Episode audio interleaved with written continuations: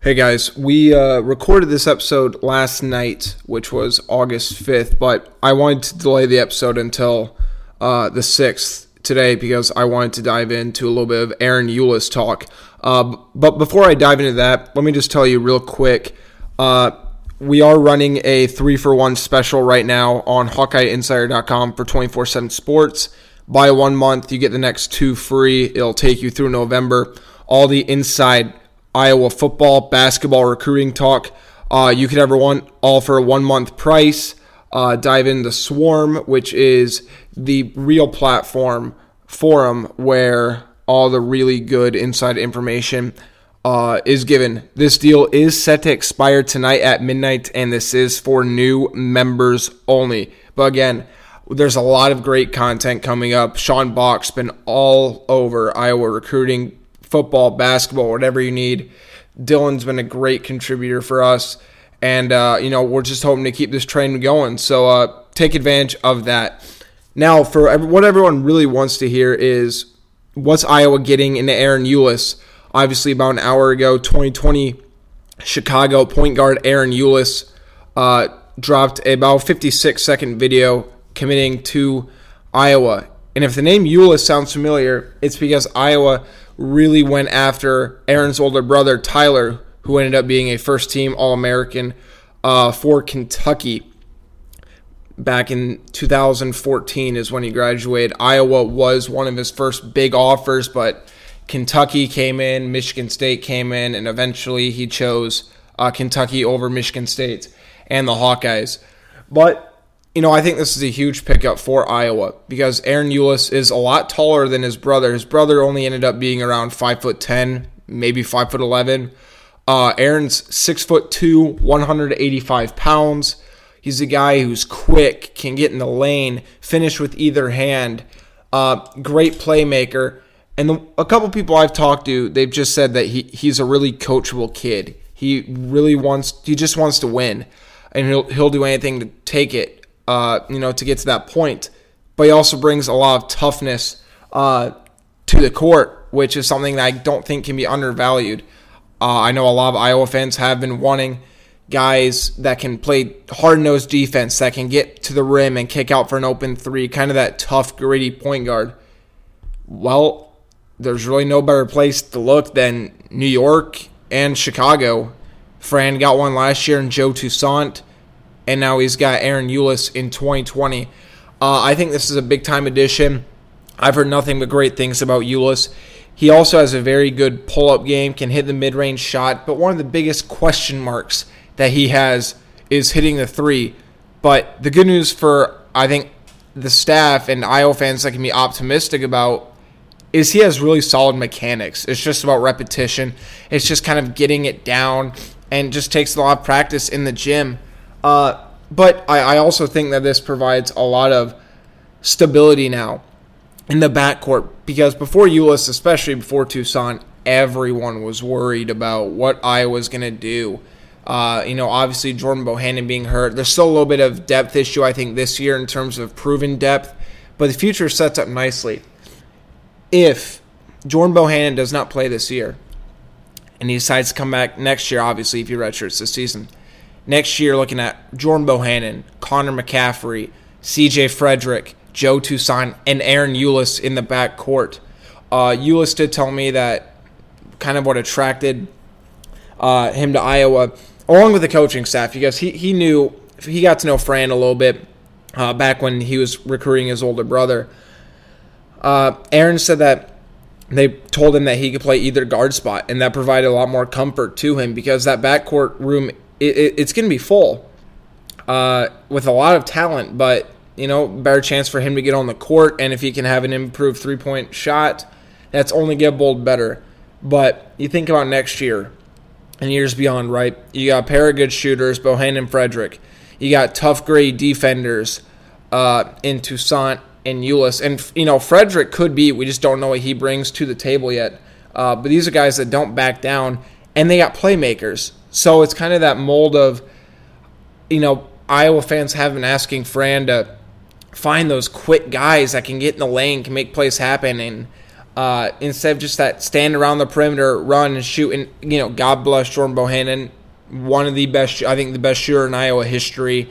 I think he's a little bit underappreciated at times by fans, depending on the circumstances, but he proved a lot with his toughness and everything this year. Uh, but fans have been kind of clamoring to get that quick guy that can just make plays happen because that can really help open up the offense, especially with the three point line being moved back uh, entering this season. So I think Ulis is a tremendous get, especially before I think more high majors come in the picture.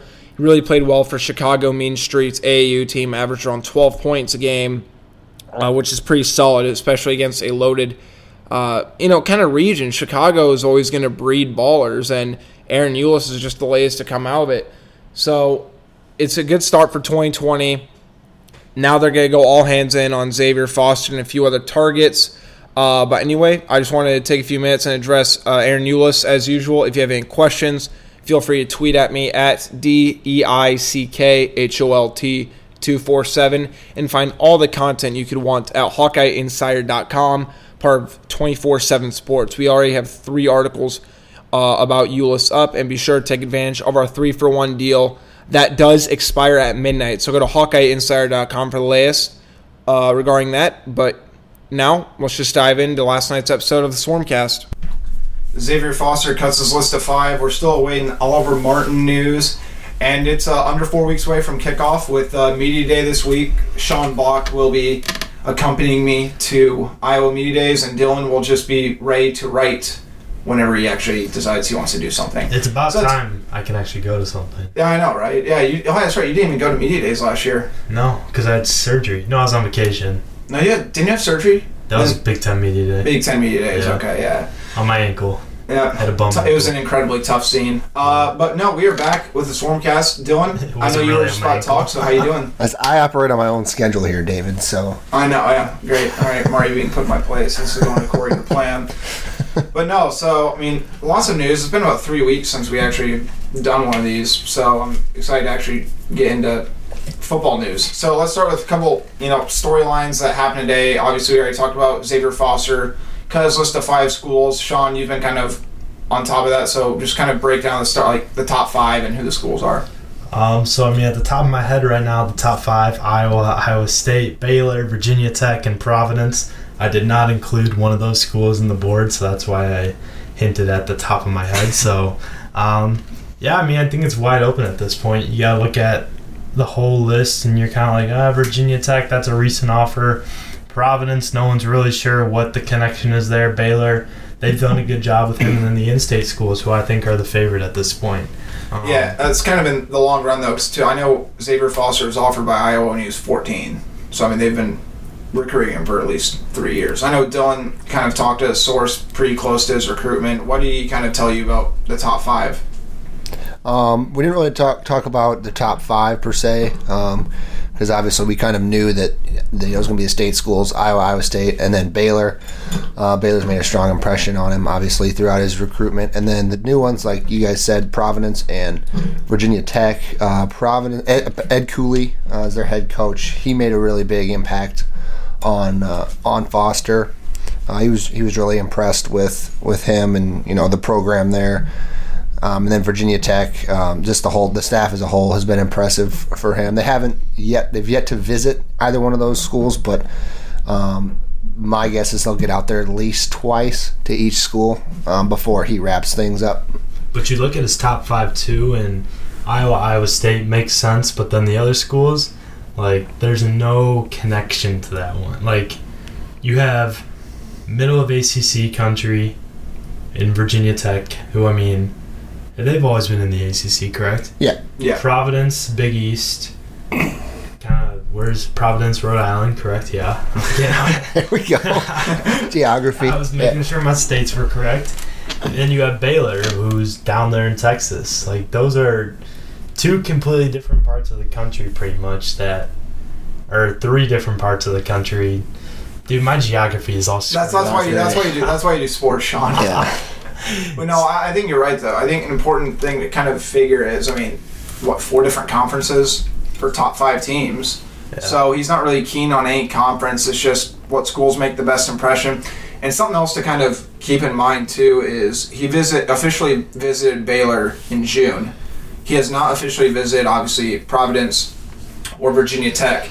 Uh, he officially visited Iowa last September. I believe that was the Cyhawk week. Which yeah, it was was Iowa State week. yeah, the, when the they had September Joe, seventh and eighth, yeah, they had Joe Toussaint and Trayce Jackson Davis on campus. and Patrick. McCaffery for, for his official. and a lot of like 2020 2021 kids too i believe i think all the martin bros that 2021 team with duax and corbat and moses They had a and lot. johnson yeah were on campus that So I think something to kind of point out though is because I, from what I know, well, at least what I think I've heard a couple times, I'm not sure if it's solidified yet. He wants to decide before his senior year or just barely into it because he wants to focus on basketball for Oskaloosa. Uh, so he's not going to be able to officially visit Baylor again.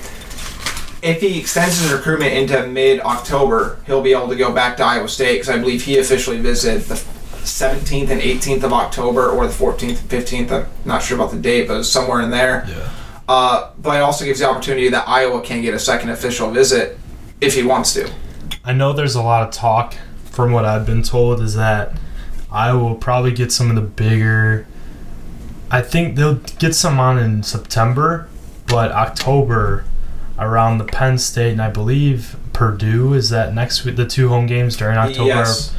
Yeah. that's when they're kind of targeting to get some of those top guys on campus. well, like I mean, it, we've this has been a report on twenty four seven Sports by Steve Wiltfong and Allen Trieu, notorious uh, B1G podcast. That Theo Johnson is going to uh, probably visit for the homecoming game against Penn State because he wants to come back down to a game. Obviously, the four star twenty twenty tight end uh, down to Penn State, Michigan, Georgia, and Iowa. He wants to get to a game at every one of those schools.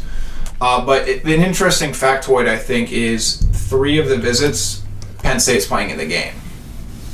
So, I you know we've we've kind of talked about that. They're probably be the most the biggest contender for him, along with Michigan. I think Georgia's kind of the outlier of the group right now, but you know they're a powerhouse, so we'll see if they're able to do that.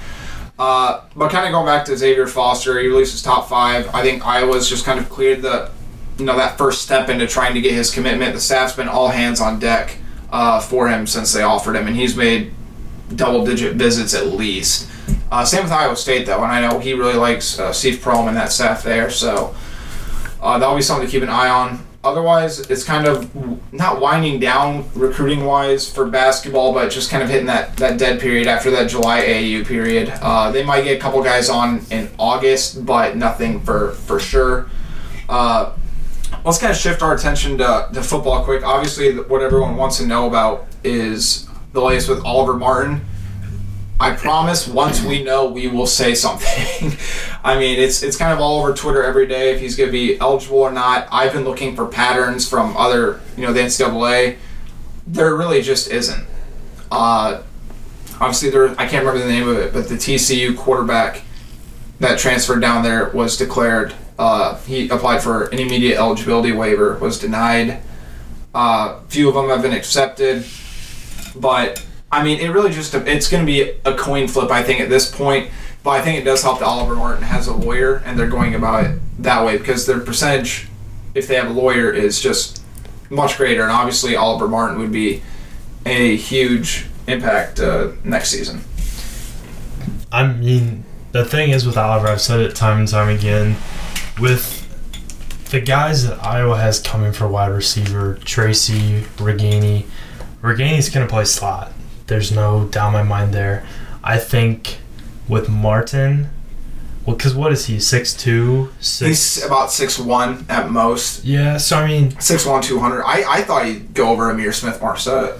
Yeah, because I was talking to a few people this weekend. I thought maybe the idea of him playing slot was a possibility, but I think he's more suited on the outside just because of his quickness and really his route running too is something that really stands out. I mean, you have to be a good route runner to play any wide receiver position, but a guy like Martin with that sort of speed and athleticism on the outside is going to be huge. I mean, you have it with the Ihmir Smith Marsette, but I think with Martin, you get into more of Nick Easley type, where he's more a little more efficient and can kind of be a little more productive, and some guy you can rely on a little more because I think he's pretty decent when it comes to making sure he holds on to the ball well. Ihmir Smith Marsette was kind of kind of iffy in that department a little bit, and I think that's going to be huge for them. Yeah. being able to hold on to the ball. And something I did want to touch on too. I mean, this came.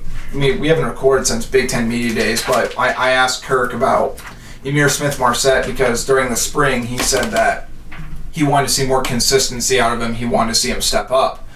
And Kirk just said, "Look, he's he's not in the doghouse anymore. He was kind of in the doghouse at the time, uh, but from what I've seen and what I've heard in the weight room and over the course of summer, he's really stepped up."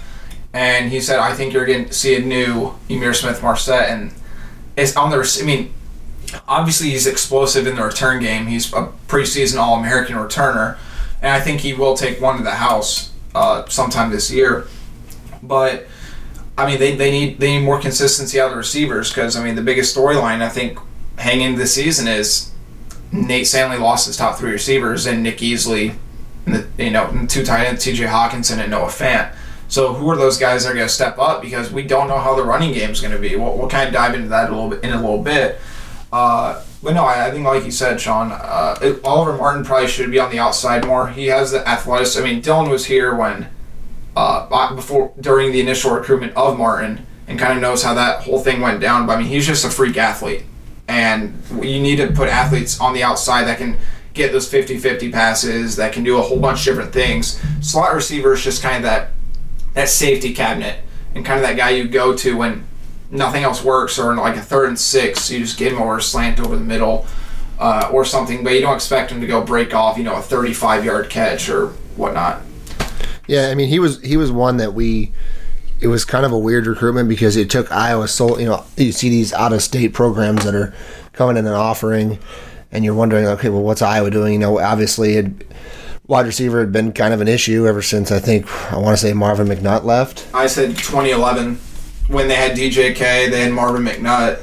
and you know when you have a guy like that right in your backyard, and I think the initial you know them not offering initially, kind of you know It ticked them off. yeah, it ticked him off a little bit. Um, obviously, everybody's over it now. Um, but you know, We yeah, we'll so. see. We- Yeah, you, you hope so. Um, but no, we'll see with because there's a lot of potential. Um, but I think the biggest thing I know losing Hockenson and Fant are going to be you know it's going to be really tough to replace them. But I think losing Nick Easley might be worse just because it seems like you know whenever you you needed a catch, you know you need seven yards. It was either Hockenson. It was either Hockenson or Easley. Like, yeah. I, no offense to Fant, he still had a good. Like people say, he had down year last year. I mean, in terms of expectations, yes, but he still put up really good numbers. And Hockenson just not came out of nowhere, but I mean, he turned himself from a guy who would have been undrafted a year prior to the eighth overall pick, and is now turning heads uh, with the Detroit Lions. I mean, there's been a lot of hype about him since training camp started for them. So I, I think you're right there. Uh, I think Nico Ragaini is going to lead the team in receptions, though. I really do. I from what we saw in the uh, spring open scrimmage, and we will see during uh, the Kids Day. I mean, it's not much, but I mean, at least you get to see a little bit of you know, you just get to see football. How much of it is scrimmage though? Is it mostly just practice? It's like an hour. Scrimmage. It's about an hour, but they, they kind of uh, it, it's a little bit, but it's almost similar to what we do. They're not really going to show much, but it's enough to get yay hurrah type going, you know, from from fans. Especially they're on edge because of uh, not on edge, but they're kind of just waiting for football since there was no spring game, and only we we got to see that. So, uh, you know, again, the latest with Oliver Martin is there is no latest with Oliver Martin. We're just kind of sitting and waiting until the NCAA decides to make a decision.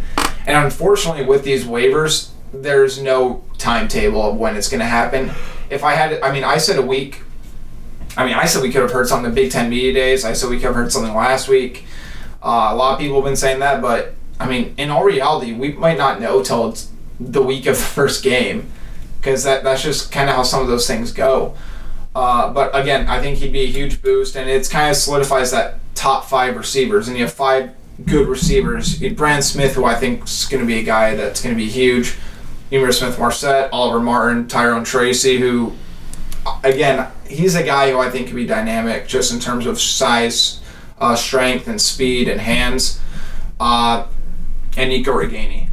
So plus especially since we don't know what to really expect out of the tight ends, which you know who, who really knows what's gonna happen there. Uh, but let's dive in a little bit of the running game. Uh, the first thing that stands out to me is, guys, Toren Young looks huge.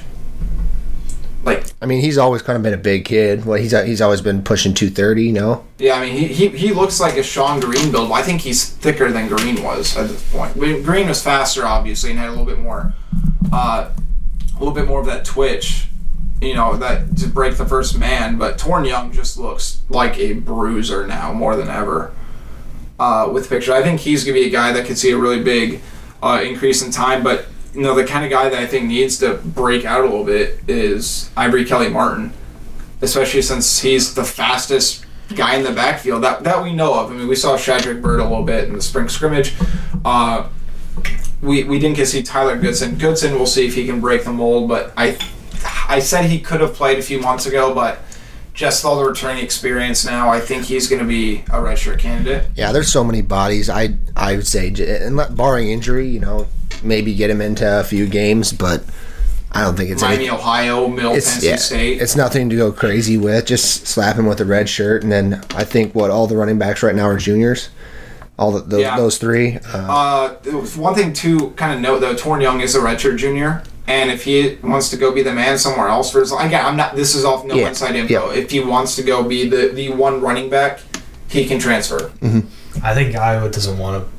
They don't want to burn the red shirts either for Goodson and Shad Byrd. I think they can be totally content with putting a red shirt on those guys for this upcoming season, 100%. Yeah, and I, something to note too, and I think Sean will agree with me on this that Shad Byrd looked a lot better than I thought he would in the spring scrimmage.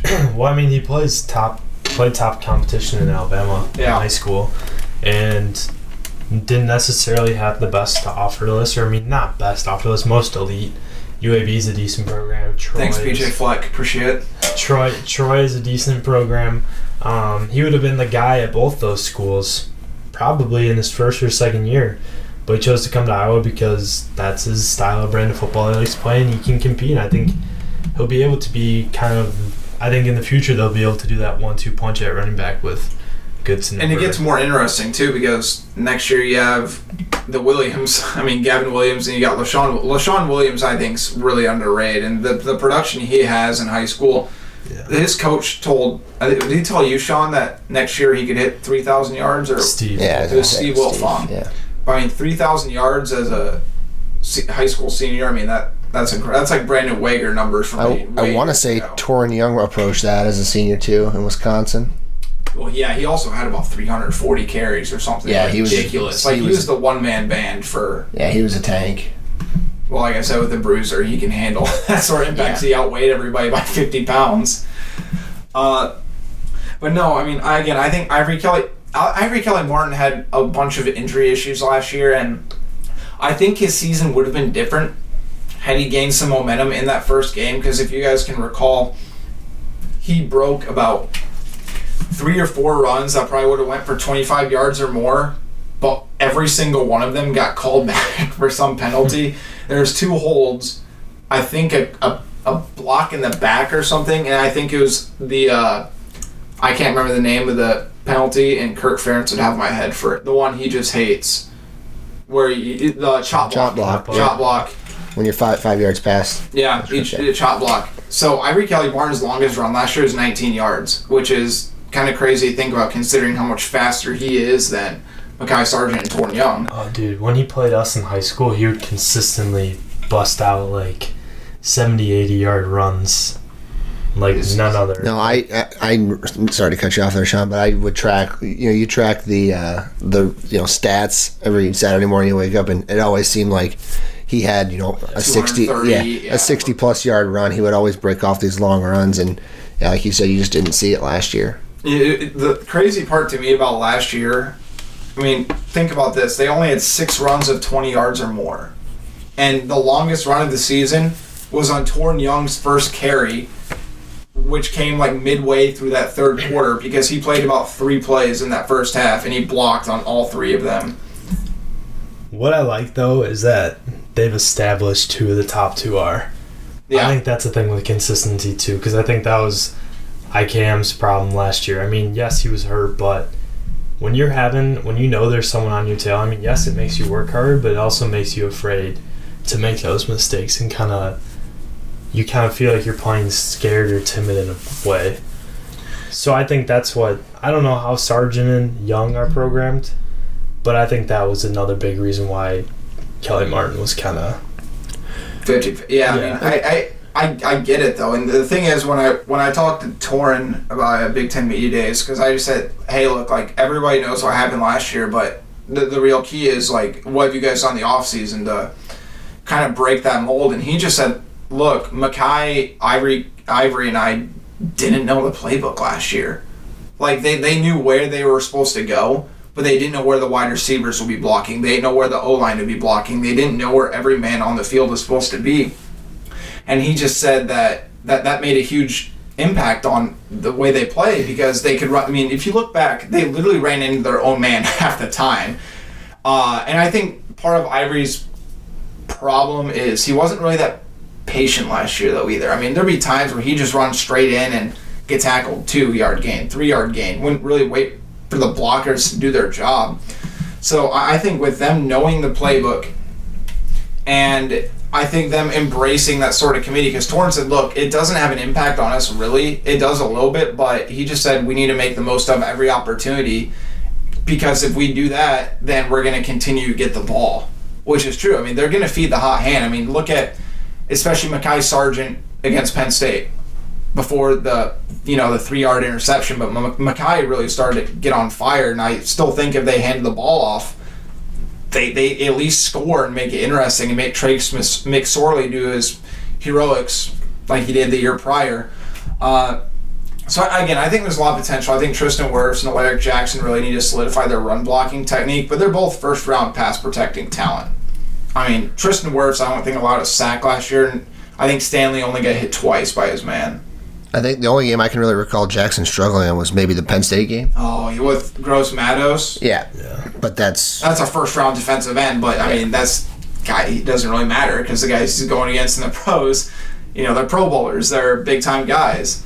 Epenesa also dominated him in spring practice. Oh, that yeah, he was not happy after that practice when No, we talked to him. Epenesa was all over. I mean, rightfully so because it's AJ, but those are the type of guys you're going to go up against in the NFL. Yeah, and something I do want to note too, because I'll, I'll transition into the uh, br- us picking breakout players, but AJ Epenesa, there was a play in spring practice where he used one hand, put Jackson on his back, and got a sack. Obviously, they don't hit the quarterback in spring practice, but I just sat there and I just thought, this kid's a top three pick. Like, because Jackson could potentially be a first round pick, and you're planting him on his back with one arm. So I mean, you could kind of see the raw, just the raw, I guess, God given ability, especially when he was in high school. Obviously, you know, you come, you have to work your butt off, you know, you get stronger, get faster. But, I mean, I'm trying to recall a guy that was more, you know, set up to, to basically, you know, if they groomed him properly, that he was going to be a top five pick. And I don't, I don't know if Wirfs maybe, but yeah, um, AJ was was a freak in high school, and obviously he's a, freak in college too. because AJ was just all athleticism in high school. Because if you look at his numbers, high, his number his numbers weren't really that great in high school.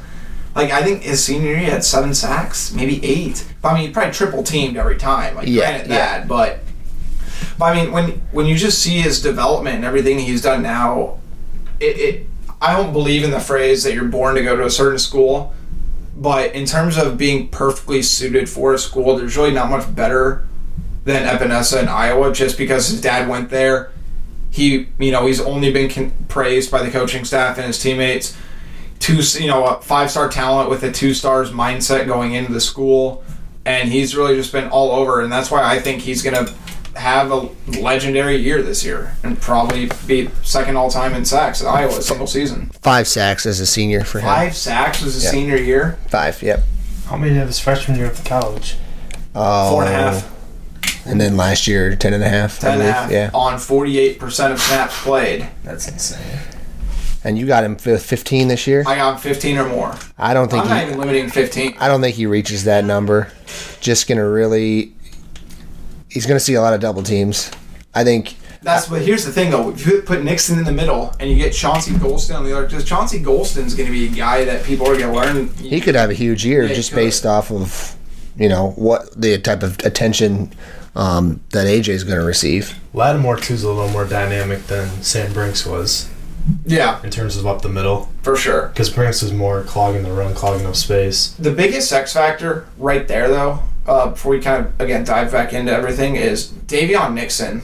I mean, he's just that Carl Davis sort of body and skill set that I think Iowa defensive tackles have been missing since they had oh, Jaleel Johnson, Yeah. Carl Davis. And that that's what that's how Iowa defensive lines operate. They need those big bodied guys that can really clog up space. And there's a huge difference between, you know, I hate to say it, but like a Sam Brincks type in terms of just a pure physical frame versus a, Jaleel Johnson, a Daviyon Nixon. Because if they can draw those double teams, well, they, they can't double team both edge rushers and the guy in the middle, which I think, you know, it, I think Iowa's defensive line could be better than last year's. At the top, it's certainly, I think it's it's pretty stacked, but you know, you, you do worry a little bit about the about the next guys. Obviously, you know, last season was kind of almost, you know, obviously this this this year's group gets compared to it, but it's you know, last year was like that's a freak thing. That doesn't happen that often. When you have eight, you can go eight deep, and it's guys that are proven. You know what you're going to get from them. So I mean, I'm on board with you there, Dave. I think it could be it could be better than last year's, but I mean, we'll we'll have to see what the second unit brings. I kind of put it in the board though too is just the I think technically last year's is a lot more developed, but in terms of athleticism and pure upside, I think this year's has it beat. But like you're not gonna get more technically sound than a Parker Hesse or a, a Matt Nelson in the middle. Uh, so I, I'm interested to see that happens. I also think Zach uh, Van Valkenburg, the D2 Hillsdale College transfer, could be big time because he wasn't. He put together some really nice numbers at Hillsdale, but he described himself as a run stopper, and that's something I think Iowa. In terms, if you're worried about anything on the edge, it's the ability to stop the run. Epenesa gave up a 25 yard run against Maryland last year, which is why they had more than 100 yards in that game. And Chauncey Golston, the biggest reason why scouts aren't really tuned into him right now is because they don't trust his ability to stop the run right now. So I, I think that's something to watch. Uh, Dylan, you wrote an article this past week about 10 breakout candidates. Uh, but I, kind I think this would be a pretty good discussion to have. So you guys give me one offensive player and one defensive player uh, that you could see having a breakout year. Um, I'll start with defense. So I think a guy like DJ Johnson playing the cash position will be someone to really I wouldn't yeah, keep an eye on in terms of just he's gonna be productive. I think that's what I like about him on his high school tape. He's a good athlete. Um, makes a lot of plays, comes from a great program too down there. Um, and I think will just be kind of a guy in the defense that won't necessarily be a focal point, but you're gonna he's gonna be a guy that is gonna be productive. He's gonna make you tackles. He's gonna finish his tackles. He's gonna be a threat in both the pass and rush defense. I think overall too is just. I know there were a lot of people that were kind of like when the cornerbacks were struggling last year. They were saying, "Hey, maybe we should get him some run and not a guy like Riley Moss or even when Julius Brents, even though he had a great season, was struggling a little bit. People were like saying, "Man, when's DJ Johnson going to emerge?" And I think this year is going to be that time when he's going to get his run because Phil Parker has talked about before in media breakout sessions that he's been a guy. Johnson's been a guy that he's really high on. Um, there's a couple other guys too that aren't coming to mind right now that play that cash. Who else was in it?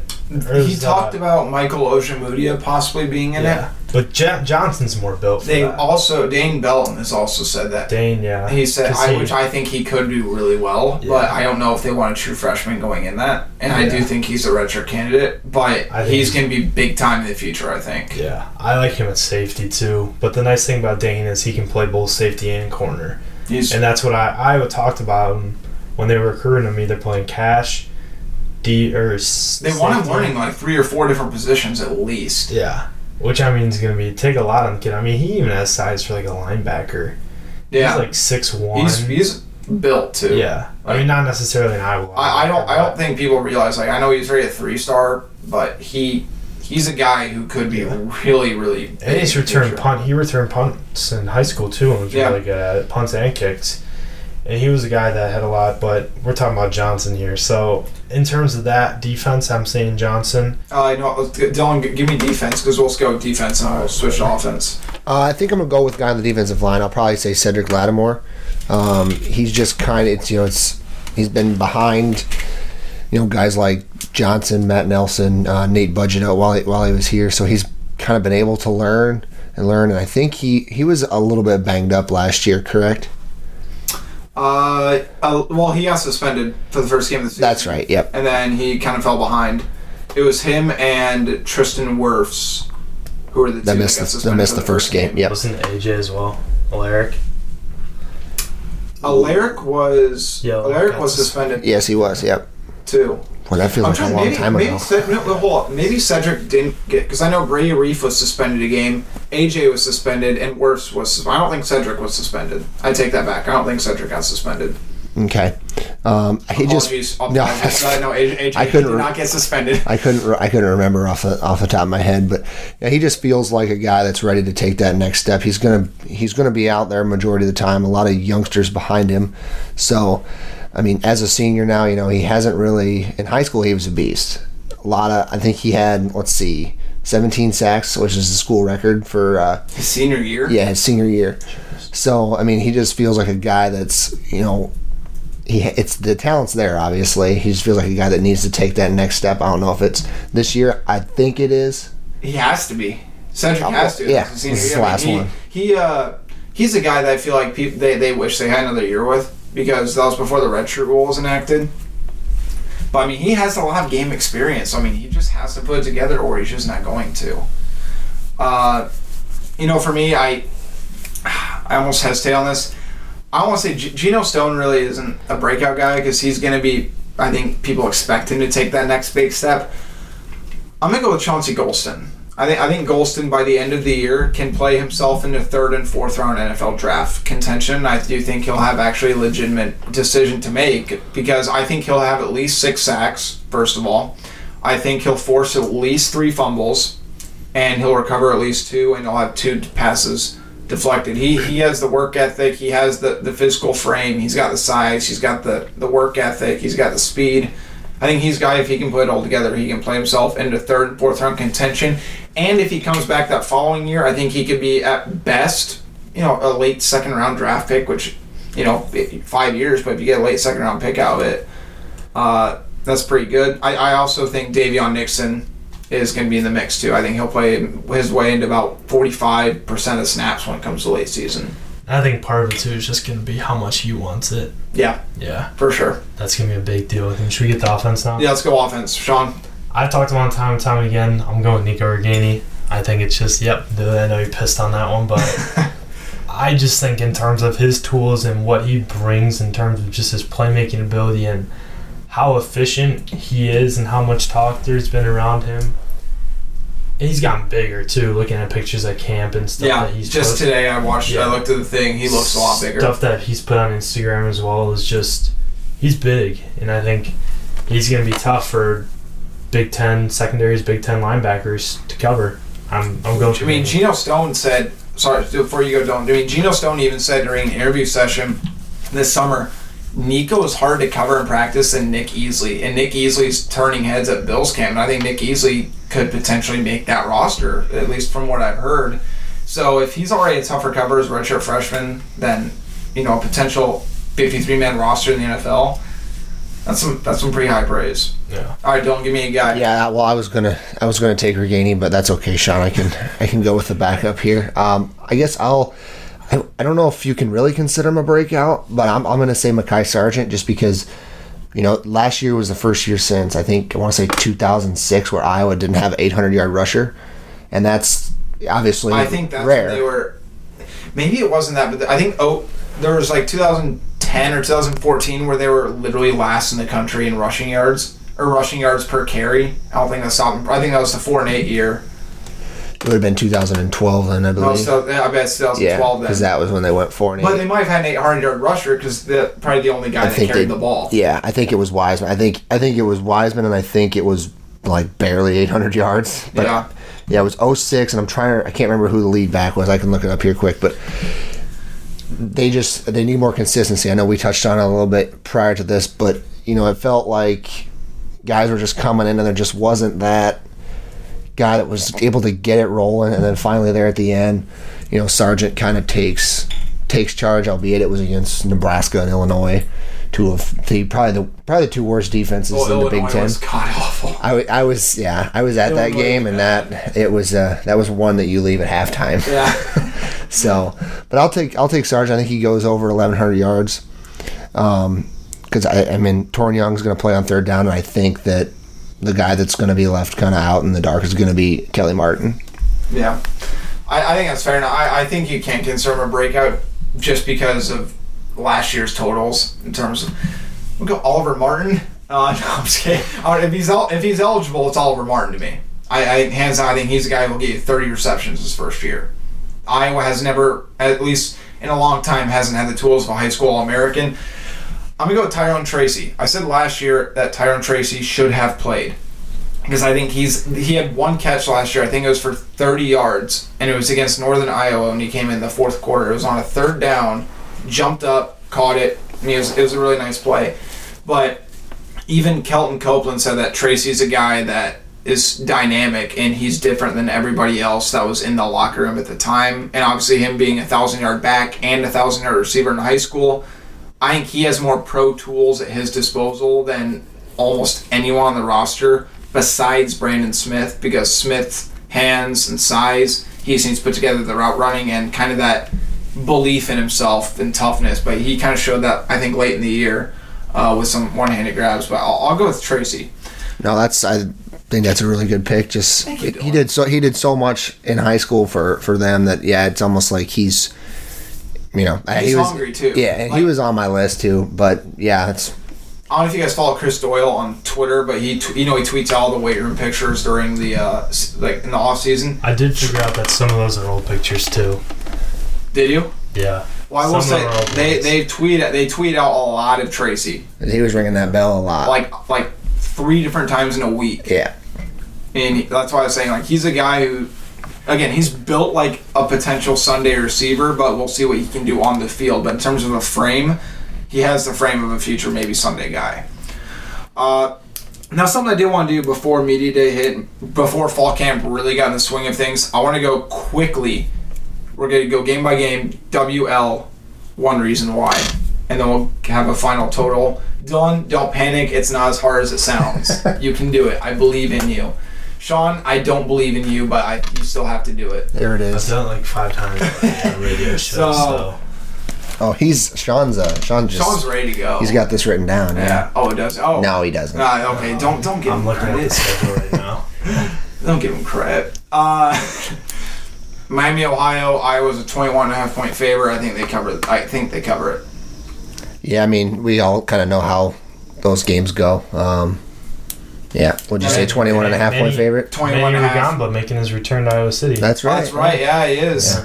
No, that's gonna be that'll be a win. Um, Shouldn't have just a tune up. Unless really. I mean, unless they have a slow start like they have, you know, they did last year. I mean, Iowa was only up 7 3, 7 0 at half last year. You know, no, they were, they were up 3 0 last year.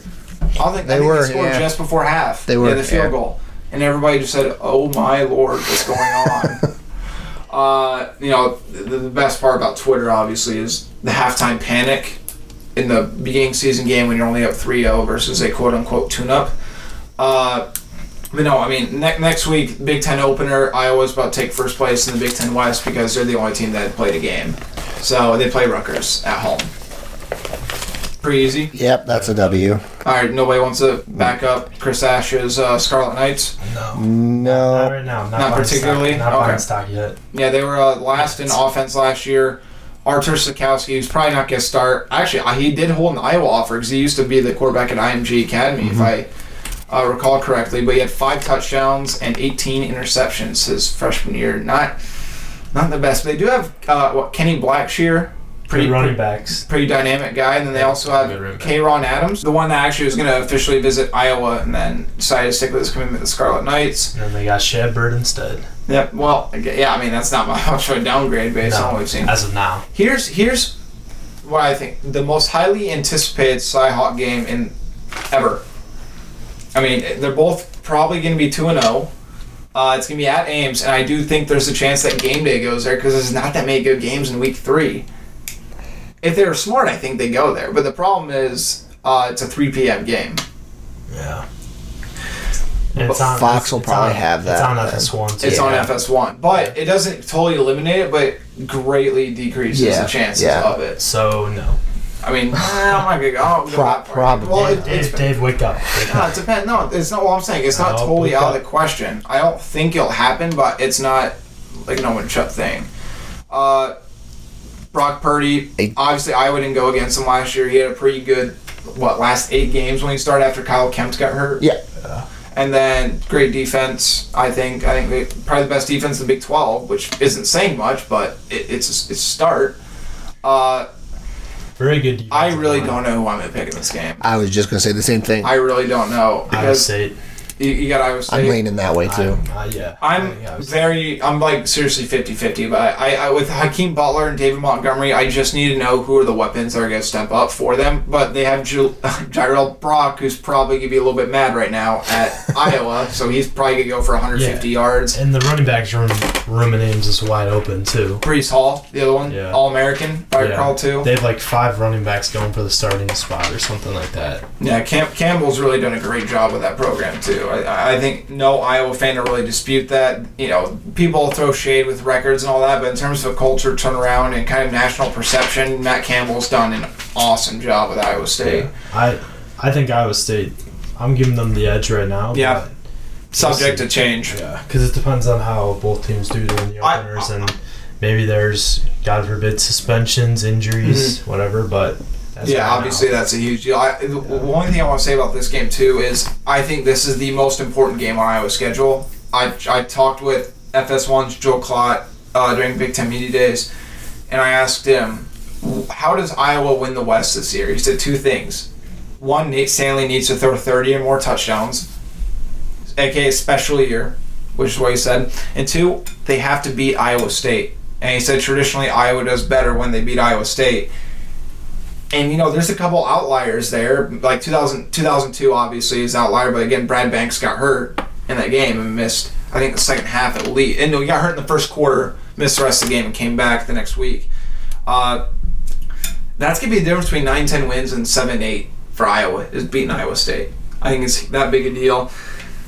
I mean, it's I'm- it's it's just really tough. I mean, I think it's going to be a defensive struggle because I, I don't know it, how much I like the offensive weapons that Iowa State has, uh, especially that's when you lose when you lose Butler and you lose Montgomery. Obviously, you get your quarterback back, but you know Iowa's going to have a tough defense. But then Iowa State, they have. I mean, I'm not, I'm not going to sit here and pretend to be an aficionado on Iowa State football, but that's a really good defense. Yeah, Like a really good defense. like And- four or five preseason All Big 12 guys. I mean, if you're a betting guy, under, under on Mm-hmm. whatever, because I don't know if it gets. What was the score last year? 13-3. Yeah, I would expect something very close to similar to that.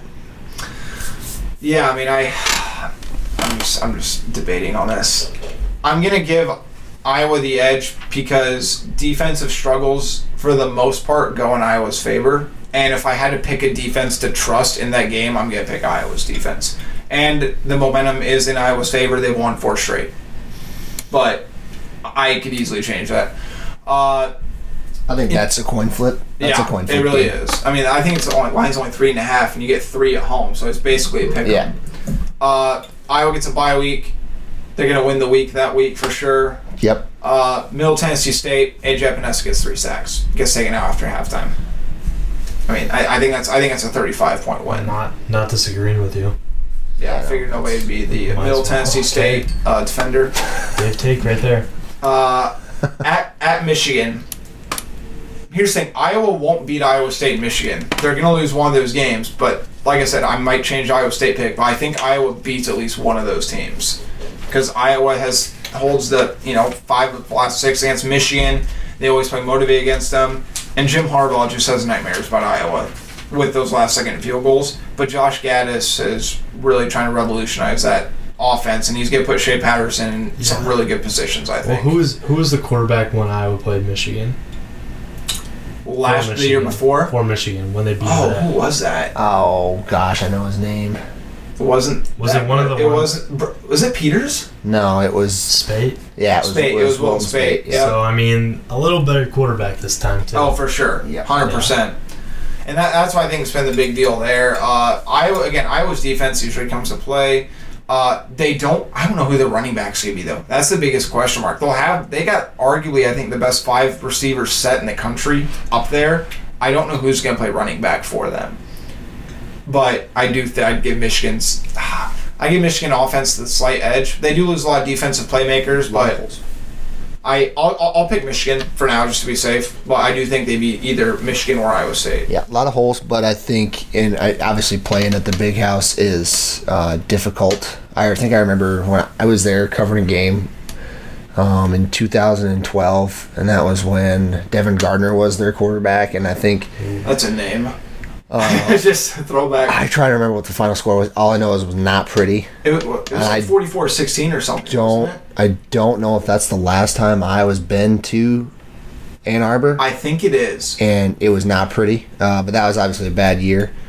Um, so I mean, we'll see. But Michigan has a lot of holes. I, I- you know, Iowa has some holes too. It's It's 20. No, that was a home game. Never mind. Yeah, that was the last time. 2012. Yeah, I was gonna say. 2012, yeah, It was- and it was 42 to three, maybe 42 17. 17. Or, yeah, I thought it was like 44-16 or something. So- I knew it wasn't. It's not. It wasn't pretty. It's a tough place to play, and you know, Michigan's obviously the quarterback's the biggest thing, and then obviously the wide receivers are going to be a tough cover with uh, you know Peoples Jones is I think the number one guy there with I think Tarik Black.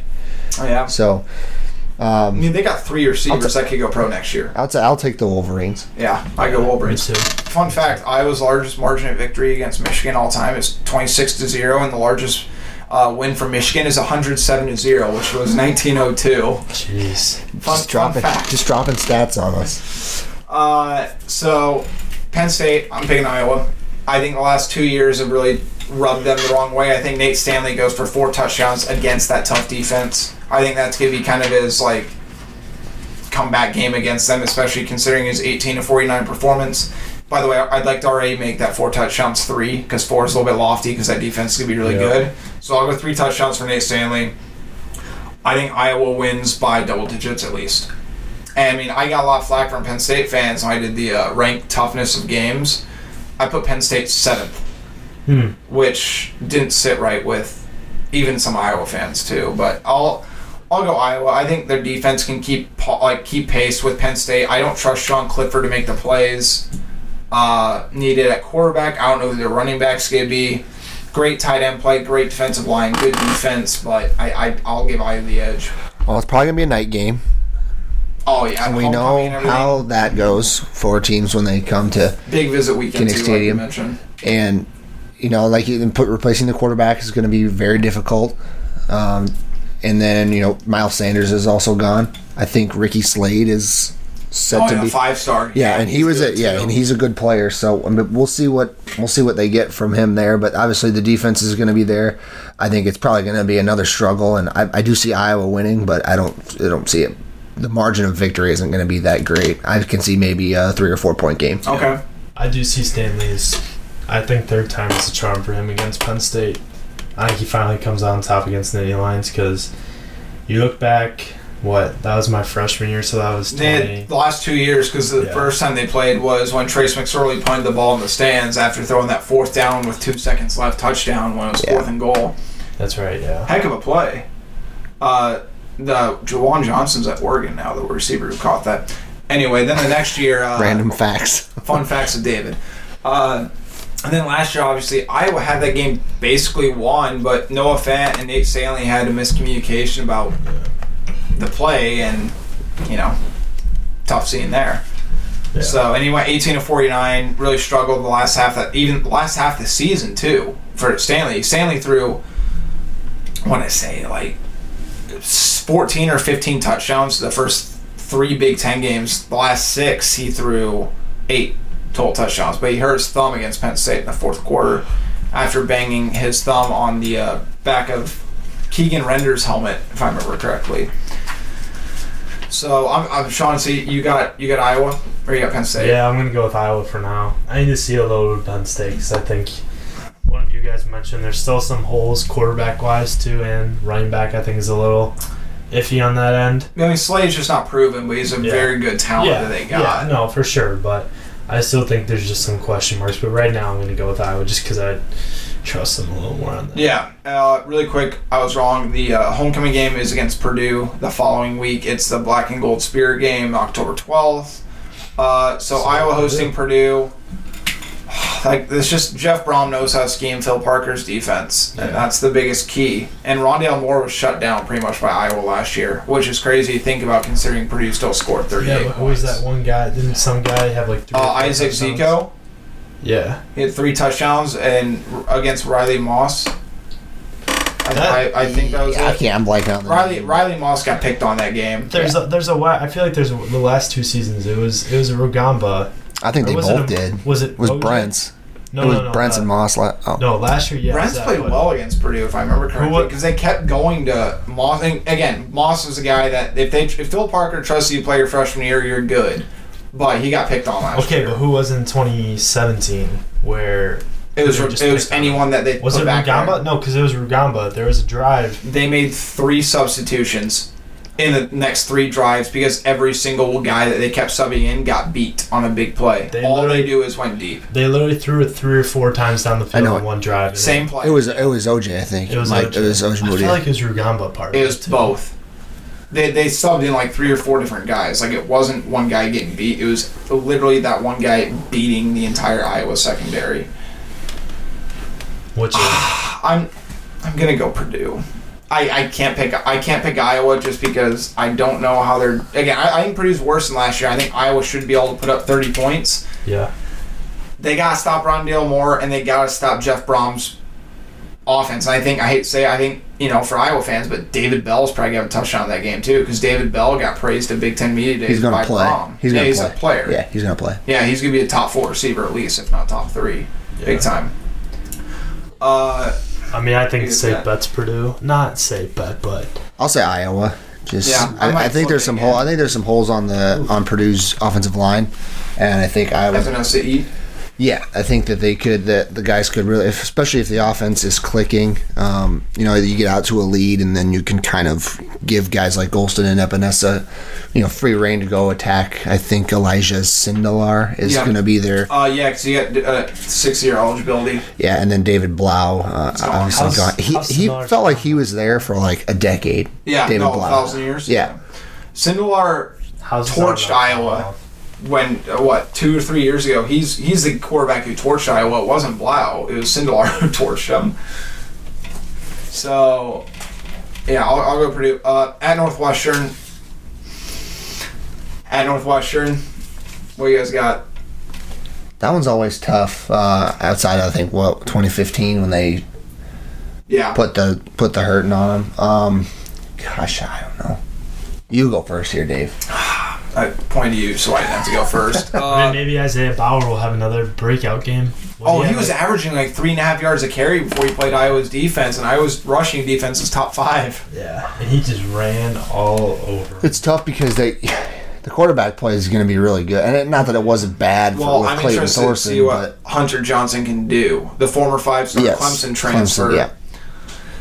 I may go Iowa simply because Iowa seems to do well most of the time in revenge games, and when they when Northwestern stormed the field to claim the Big Ten West title in Kinnick, I think that's really going to sit with the team the wrong way. And you know Doyle and Ferentz and all them is going to be reminding them of that. So I'll go, I'll go Iowa. But I'll tell you what, Paddy Fisher and that entire Northwestern defense is pretty special. Like that's arguably the best front seven in the entire conference. I think. Sean. Dylan, Dylan, Dylan wussed out earlier, so you gotta go now. Yeah. Mm. I just feel Ryan Field too. That's another. I mean, it's not necessarily a tough place to play. well, it's because it's Got a bunch third, a of third full half, you know, all the time. got a bunch of nerds scream at you. Um, Darren Ravel too is your. but yeah, I think Hunter Johnson's going to be It'll be. I'll be interested to see what he does. I don't know what he's gonna do. That's Yeah. why it's hard for me to predict. I I, don't know how he's gonna do. It's it's Wide gonna receivers outside of Bennett, Skowronek. a lot of it's just going to depend on what you see the first couple weeks. You know, because Hunter Johnson could be, you know, nothing. Take him over the top. I mean, because they have the defense to be a Big Ten champion. Yeah. You know, I don't know. It's always been the offense been the question. Because Well, Pat if they can- Fitzgerald's a great defensive mind. You know, and they won the Big Ten West last year, and I want to say Isaiah Isaiah Bowser was out for the back half of the year. No, he went off the last half of the year because their entire like the three guys in front of him got hurt. Okay, so it was Yeah, that. I mean, it yeah, was that. he It was, was he was, flipped it was around. almost a Mark Weisman situation Gotcha, to some yeah. extent. No, mu- you know, lesser touchdown. you know, and percent, he but- he's going to be, he's he's a player too. So it, I don't know. It's just it feels early for me to be picking these games, Dave. You're putting way too much pressure you're on me. not. No, just, feel like we'll we do a we'll do them again after. week. We'll do it again after fall I camp. hate picking games, honestly. You see what I have to deal with. it's just bad. Okay, so I'm gonna go. I already picked mine. You guys are wusses. Bye week, they win. Win the week at Wisconsin. I'm picking Iowa. I don't trust their quarterback play. I think Iowa again is just gonna be mad, and Iowa needs to beat Purdue, Northwestern, and Wisconsin because they are 0 11 in their last few years playing against those teams combined. That's not how you win the Big Ten West. No, but that's a tough place to play. I mean, Yeah, it is. And you mean, even- guy like Jonathan Taylor. Their too. defense, though, I'm I'm concerned about, and they lose four of their five offensive linemen. The only reason why I'm hesitating is it's Jonathan Taylor. Will Graham Mertz be the quarterback at that point too? Evan Flood of Wisconsin uh, Twenty Four Seven Sports said that what Jack Jack is it Coan come- Yeah. Count Jack Coan he went off apparently today in practice, and he kind of set the tone for the entire practice and got most of the first team reps. So Yeah. They lost one of their tight ends too. I'm not sure. they still have uh, Barry Alvarez's grandson. They have Fer- is it Is Ferguson? it Jake Ferguson? Yeah. yeah, he's good. They have a kid from my alma mater as well. Jack Eschenbach, yeah, Benet Academy grad. Fun facts with Sean. it's going it's going to depend on the quarterback, in my opinion. Yeah, but that that's what I said. I mean, who's gonna be who's gonna be the starter at that point? Because you got a Do you think a true freshman, true freshman versus the experienced guy? top six. No, I'm not picking Wisconsin, Okay. but I think we've seen in the past where true freshmen have taken over and really turned the season around. Or like And Mertz is no scrub. People gotta realize he was the All American Bowl MVP. three star. five or not Three touchdowns. star. He was the number third, number three quarterback.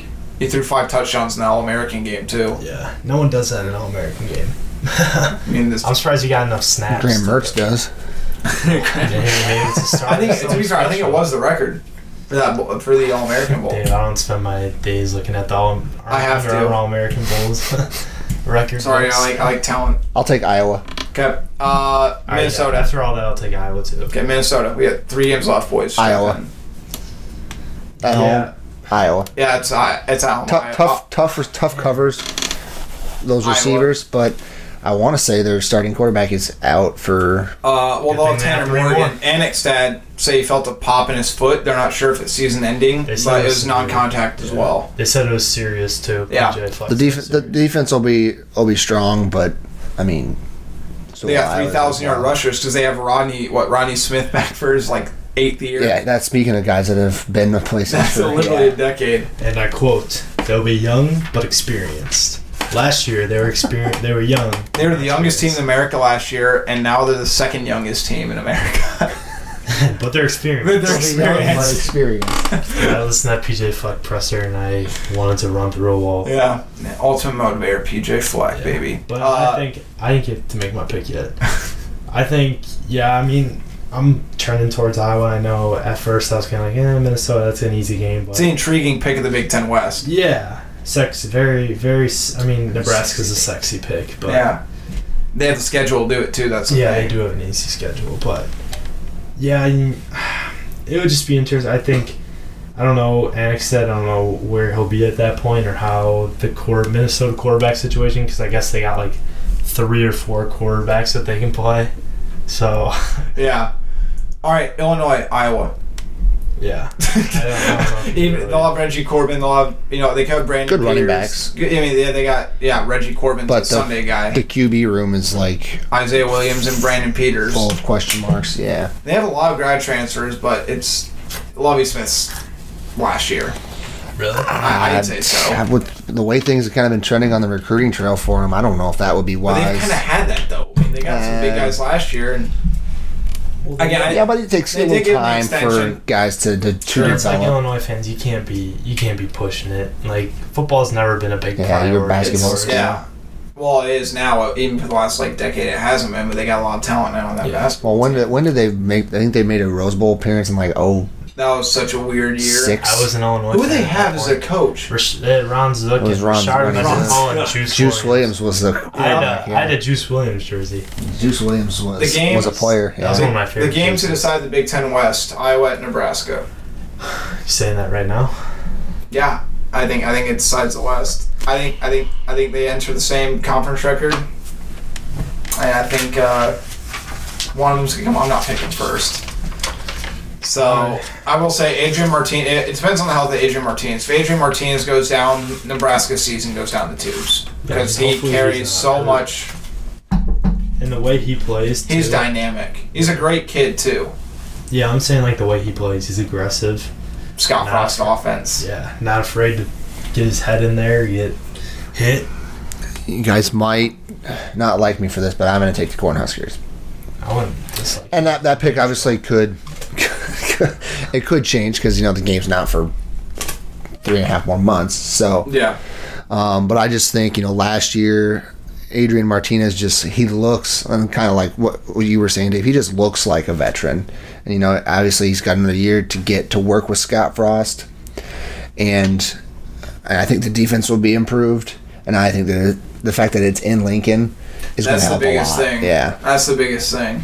It'll be. I think it's going to be a close game. It'll be. It'll be like last year, but I think it, co- it comes out in favor of Nebraska this year. I think it'll be, it'll definitely be a lot more fun to watch this upcoming year. The thing- I was not, I was not too thrilled with it last year. It was. It kind of was weird. Well, Yeah. because the, remind everybody too. Maybe you guys don't remember this, but the pregame incident Oh. that happened with Nebraska Yeah. going and dancing in Iowa. Look, people want to twist it. Nebraska fans don't like it saying it. I mean, I was there. It was what it was. They ran over and they were kind of taunting Iowa, dancing in the warm up lines. Like that's you know, it's just this is what happened. Yeah. uh, Iowa fans and like Brian Ferentz went at Scott Frost. Like he chased him to the tunnel and was yelling at him the whole time. So Scott Frost and Brian Ferentz don't like each other. That was so a sight to see. yeah, I, I wish. yeah. Uh, so that that's a thing. Uh, so because people forget Iowa was at, like first and goal or something like that, and they were up 28-13 in the third quarter, and Brian did a trick play, a fake field goal on fourth down, to kind of stick the nail in the coffin. They got stopped, and Martinez drove him down the field, and that changed the entire course of that game. So Iowa should have went up 31-13 with whatever much time was left. So he acted out, you know, kind of vengeance or spite from what happened in the previous, Yeah. you know, pregame. So I mean, again, I, I think it's gonna be a close game. Uh, I'm I'm picking Iowa. I don't feel great about it, but I don't like Nebraska's defense at all. They are return like Mohamed Barry is a really great linebacker. I think he's third in the Big Ten tackles. I don't trust their defensive line. I don't trust Nebraska's ability to develop defenders. I think their secondary will be better, but I do think there's a lot of holes in that defense. Uh, I'm interested to see how their true freshman running backs do. If Maurice Washington ends up being able to play, Yeah. or if he's going to be on the team. He had 108 receiving yards against Iowa last year. Wow. Uh, offensive line, I'm not really sure about, but I'll, I'll go Iowa just because more experienced team. I think they'll seize the moment, but I will say Nebraska in 2020 is going to be my favorite for the Big Ten West and maybe even the Big Ten. Yeah, it's all about momentum going into the final game of the season, and how much each team has riding on this game. Because I mean, yeah, it's a big time game, but I mean, who knows what kind of who's coming off what Yeah. winning streaks, what the records are, and everything. Um, just based off kind of how the team's looking now, I think you got to go with Iowa just because some of the question marks around Nebraska's offensive line too. To me, a bit of a concern. Iowa's defensive line comes in experienced, talented, everything. Um, so yeah, I think. excuse me. Safe bet. I've been saying safe bet. You have been much. saying Yeah, safe, safe bet a lot. Sometimes I just have these words that just like stick in my head. Like I was on some radio show, I kept saying obviously, and then one of the other times I said interesting, and I don't know, but I think I'm gonna go Safe Iowa. bet. Safe Safe bet. Safe bet. Safe bet Iowa. But I will say that puts Iowa at ten and two, so that's not going to really happen for me. So I'm going to pick either Iowa to lose at Northwestern or at Iowa State. I think they beat Wisconsin, but they'll lose either Northwestern or lose Iowa State. So Iowa will be nine and three. Right now, I have them winning the Big Ten West and losing to Michigan in the Big Ten title. Obviously, we will revisit these picks uh, and make everything kind of finalized. While plenty of content finalizing our predictions uh, as the season gets closer, but we really wanted to get together and kind of preview Big Ten Media Days and address some of the latest things going on around Iowa athletics. Uh, just a reminder again, the three for one special is going on at HawkeyeInsider.com. The deal does expire tonight at midnight. Just go to HawkeyeInsider.com and you'll see the story on the front page. Again, new members only, but this is the best deal in the market, and we are determined to bring you the most accurate, best information that we can uh, surrounding everything and anything Iowa related.